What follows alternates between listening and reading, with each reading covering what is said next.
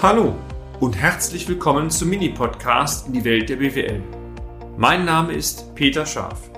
Ich bin Unternehmensberater mit Leib und Seele und gemeinsam gehen wir den Problemen der BWL auf den Grund.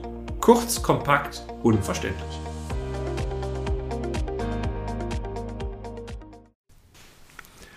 Und wieder ist eine Woche rum. Ich finde immer mehr, die Zeit rast nur so. Haben Sie, meine sehr verehrten Damen und Herren, schon mal den Begriff nachhaltige Kapitaldienstfähigkeit gehört? Der eine oder andere von Ihnen wird mit der Materie sicherlich vertraut sein. Dies dürfte, wie sollte es auch anders sein, insbesondere die Bankerinnen und Banker von Ihnen betreffen. Im Rahmen der Kapitaldienstfähigkeitsberechnung ähm, prüft Ihre Bank bzw. Ihre Sparkasse nach, inwieweit Sie als Unternehmen in der Lage sind, die Bankverbindlichkeiten zurückzuführen.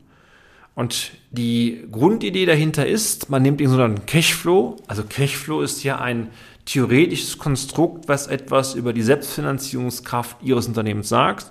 Oder Sie können argumentieren, das Ergebnis vor Abschreibung trifft die Sache Cashflow genauso.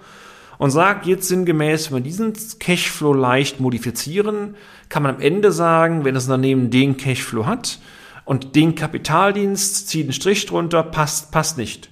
Und um ein oft angewandtes Schema einmal kurz mündlich zu erläutern. Die meisten gehen hin als Häuser und sagen, welches durchschnittliche Ergebnis haben wir dauerhaft erzielt. Man nimmt meistens das sogenannte Betriebsergebnis.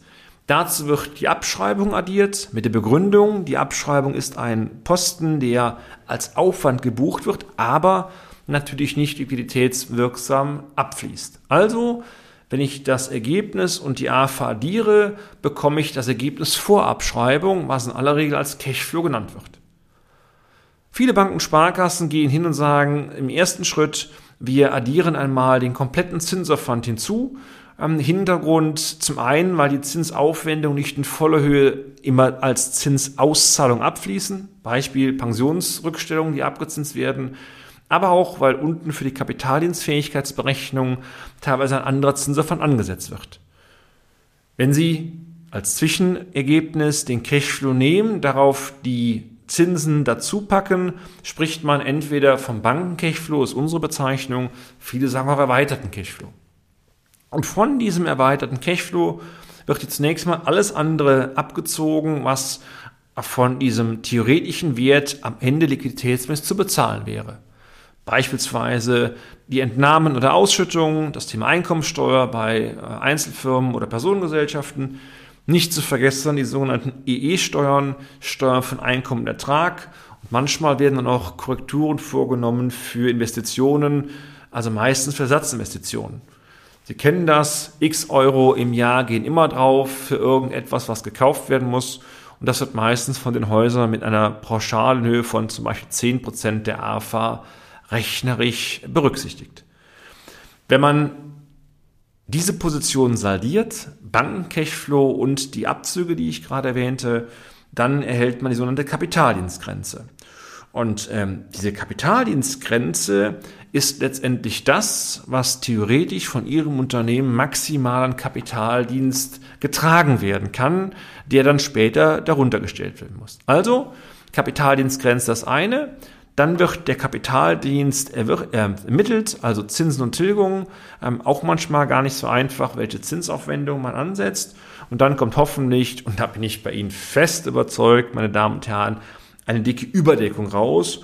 Und Überdeckung bedeutet, das Unternehmen, Ihr Unternehmen, ist in der Lage, den Kapitaldienst zu erbringen. Je höher diese Überdeckung ist, umso kreditwürdiger ist Ihr Unternehmen, denn so stärker ist der Überschuss. Sie ahnen das Problem? Es gibt mehrere Probleme.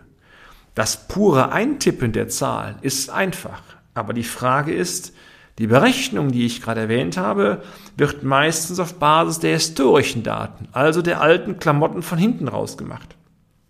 Die Frage, die im Raum steht, ist, kann jetzt dieser Cashflow, den die Unternehmen letzten erzielt werden, auch für die Zukunft als nachhaltig angesehen werden? Und genau in der Frage scheiden sich die Geister.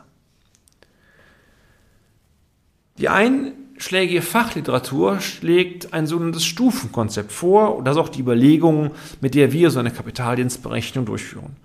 Und dieses Stufenkonzept besteht aus zwei Schritten oder Stufen. Stufe 1, das ist das, was ich erwähnte. Man nimmt die historischen Daten und sagt sinngemäß, naja, bei dem Cashflow, den Ihr Unternehmen im letzten Jahr hatte, und bei einer richtigen Gliederung des Cashflows kann der Kapitaldienst oder konnte der Kapitaldienst, Zins und Tilgung, davon erwirtschaftet werden.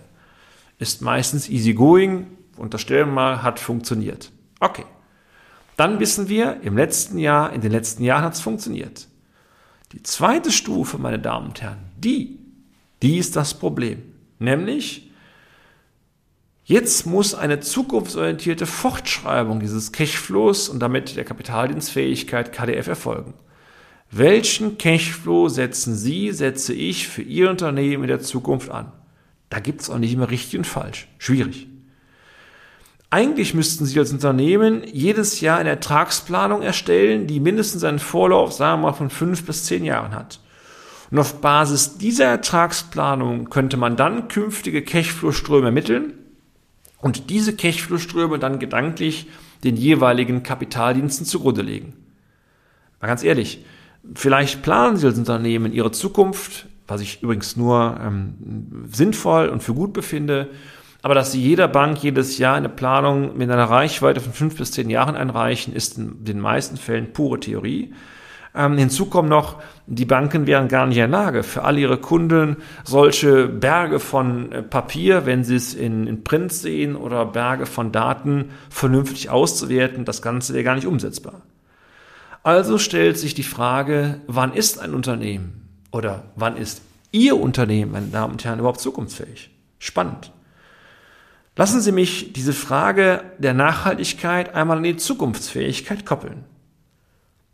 Ist ein Unternehmen, ist Ihr Unternehmen fit for future, um mal so mit moderneren Begriffen zu argumentieren? Wenn diese Frage positiv beantwortet werden kann, Sie, Ihr Unternehmen sind fit for future, dann müsste es künftig möglich sein, aus den Cashflow-Strömen, die Sie in der Zukunft generieren, auch die notwendigen Kapitaldienst zu erbringen, vor allen Dingen Kapitaldienst sicherzustellen. Jetzt kommt die Frage, wann kann ich denn, wann können Sie denn die Zukunftsfähigkeit bejahen? Spannend übrigens mal wieder. Aus meiner, aus unserer Sicht kann die Zukunftsfähigkeit genau dann bejaht werden, wenn beispielsweise ein Geschäftsmodell für Ihr Unternehmen vorliegt, was auch in der Zukunft voraussichtlich gute Erträge verspricht. Beispielsweise, weil sie aktuelle Marktströmung aufnehmen, weil sie in sind, weil sie im Bereich Mode immer innovative Produkte anbieten können. Oder, oder, oder die Unternehmensführung, das Management, inklusive der Unternehmensorganisation ganz entscheidend als leistungsfähig angesehen werden kann. Wie oft habe ich es erlebt, dass das Unternehmen zwar gewachsen ist, aber die Prozesse hinten von der Buchhaltung über Vertretungsregelung, über Controlling, über Nachfolgeplanung, über ähm, ähm, Schlüsselqualifikation, äh, Deckelung oder Doublung stehen geblieben ist. Also auf gut Deutsch, Unternehmen, aktuell fällt mir ein Mandant ein, mittlerweile 170 Leute innerhalb von sechs Jahren von fünf auf diese Größe hochgeschossen, können eine Menge, sind richtig top in dem, was sie tun, aber hinten ist, wird der Laden übertrieben geführt wie ein Kiosk. Das wird auf Dauer nicht funktionieren. Ganz entscheidend drin, also Unternehmensorganisation passt nicht annähernd mehr dazu, zu dem, was ich vorne Leistung schiebe. Oder auch eine weitere Frage zum Thema Fit for Future. Wird in Ihrem Unternehmen ein aktives Marketing verfolgt und sind Sie stets aufgeschlossen für neue Marktentwicklungen? Aktives Marketing bedeutet aktive Kundenansprache. Was tun Sie zur Neukundengenerierung? Wie, wie vernünftig ist Ihre Struktur im Bereich Außenauftritt aufgebaut? Angefangen von Social Media, von Corporate Design, von Visitenkarten, von Homepage, von Briefpapier, von, von Kanälen, die sie bestücken wollen. Je stärker ihr Unternehmen über alle Mitarbeiter draußen als ein Guss wirkt, umso stärker sind sie auf dem Punkt zu sagen, dass ein Dritter bereits einen guten Eindruck von ihnen bekommt, ähm, wenn sie das Unternehmen erstmalig oder wenn die Unternehmen erstmalig in Kontakt treten. Weiterer Punkt Fit for Future. Ist der Generationswechsel frühzeitig vorbereitet worden oder bereits eingeleitet? Ein Riesenthema.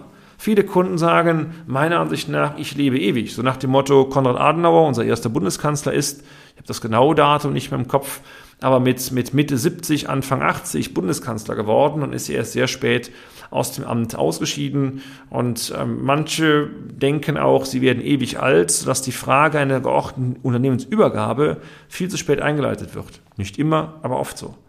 Oder auch Thema ESG-Risiken, Nachhaltigkeitsrisiken. Wie weit weitsichtig sind die denn bereits heute vom Unternehmen berücksichtigt worden? Es geht mir nicht um Energiefragen, Umweltfragen, sondern auch Nachhaltigkeit in anderen Bereichen drin, Mitarbeiterführung und, und, und, und, und. Die Beurteilung der Kapitaldienstfähigkeit, meine Damen und Herren, hat folglich nichts damit zu tun, alleine auf Basis alter Zahlen eine staatliche Berechnung durchzuführen. Der Fokus sollte auf der Zukunftsfähigkeit Ihres oder eines Unternehmens liegen. Das ist der Knackpunkt. Für die Bank ein Riesenproblem. Die alte Bilanz zu analysieren ist easy going. Eine Summe- und Saldenliste auseinanderzunehmen, einfach. Aber mal nach vorne mal zu gucken, wie gut kenne ich meinen Kunden überhaupt? Wie weit geht der Blick nach vorne? Was sind denn die Indikatoren, die den Wert meines Kunden ausmachen? Verdammt schwierig, insbesondere dann, wenn die Kommunikation zwischen Kunde und Bank sehr, sehr dünn ist oder sich nur auf das Einreichen von Zahlen beschränkt, dann fehlen solche Faktoren meiner Ansicht nach komplett. Festzuhalten bleibt, dass die Beurteilung dieser Zukunftsfähigkeitsfaktoren aus der reinen Historie praktisch gar nicht geht. Und das funktioniert nur, wenn man einen sehr engen Kontakt mit der Hausbank pflegt, beziehungsweise die Hausbank, die Bank oder Sparkasse einen sehr engen Kontakt mit Ihnen als Unternehmen führt. Die staatliche Berechnung aber dieser Kapitaldienstfähigkeit auf Basis der historischer Daten, das dürfte das war zumindest mein Eindruck, eher in der Praxis die Regel sein, nicht die Ausnahme. Und das macht die Sache gerade so schwierig. Alles spricht von Standardprozessen, von Personalkosteneinsparungen und alles geht dann über diesen großen Klee. Aber mit Standardprozessen kriege ich die Zukunftsfaktoren oftmals bei den Kunden gar nicht raus. Und da beißt sich die Katze, Sie kennen das, oftmals leider in den Schwanz wieder rein. Unsere Tipps hierzu, wie immer.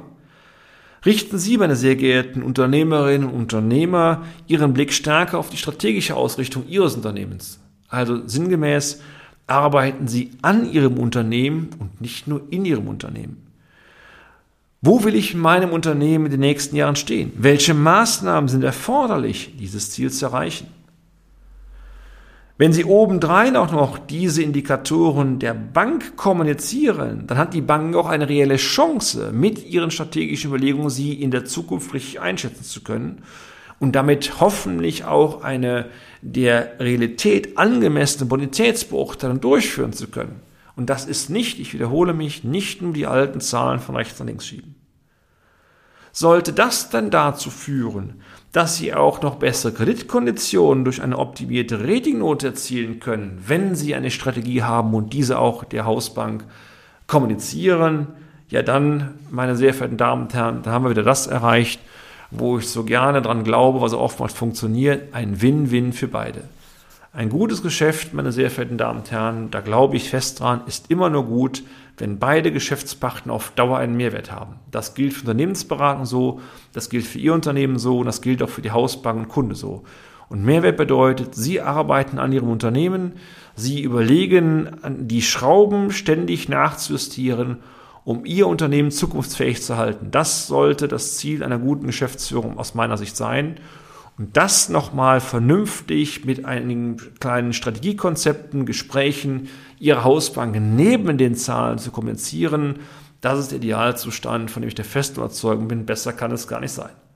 Klingt einfach, aber ich weiß, es ist lästig, es ist aufwendig teilweise und es kostet ihre Zeit. Und mir sagen alle Unternehmen und Unternehmer genau, scharf, wann soll ich das dann auch noch machen? Ich kenne das Problem, aber ich kann sie trösten.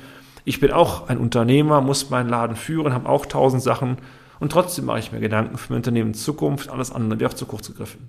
Zudem, wie immer, wenn wir Sie, ich Sie mit meinem Team unterstützen kann, herzlich gerne die berühmte Hotline 02208 921 6555 02208 921 6555 oder wenn Sie es per Mail machen wollen, aber gerne info at scharf-office.de info at scharf-office.de Klar freue ich mich, von Ihnen in irgendeiner Form einmal zu hören. Machen Sie es gut, bis zur nächsten Folge.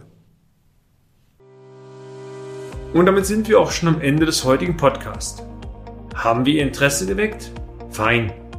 Dann besuchen Sie uns doch einmal auf unserer Homepage unter www.scharf-office.de und schalten Sie auch beim nächsten Mal wieder ein auf eine kleine Reise in die Welt der BWL.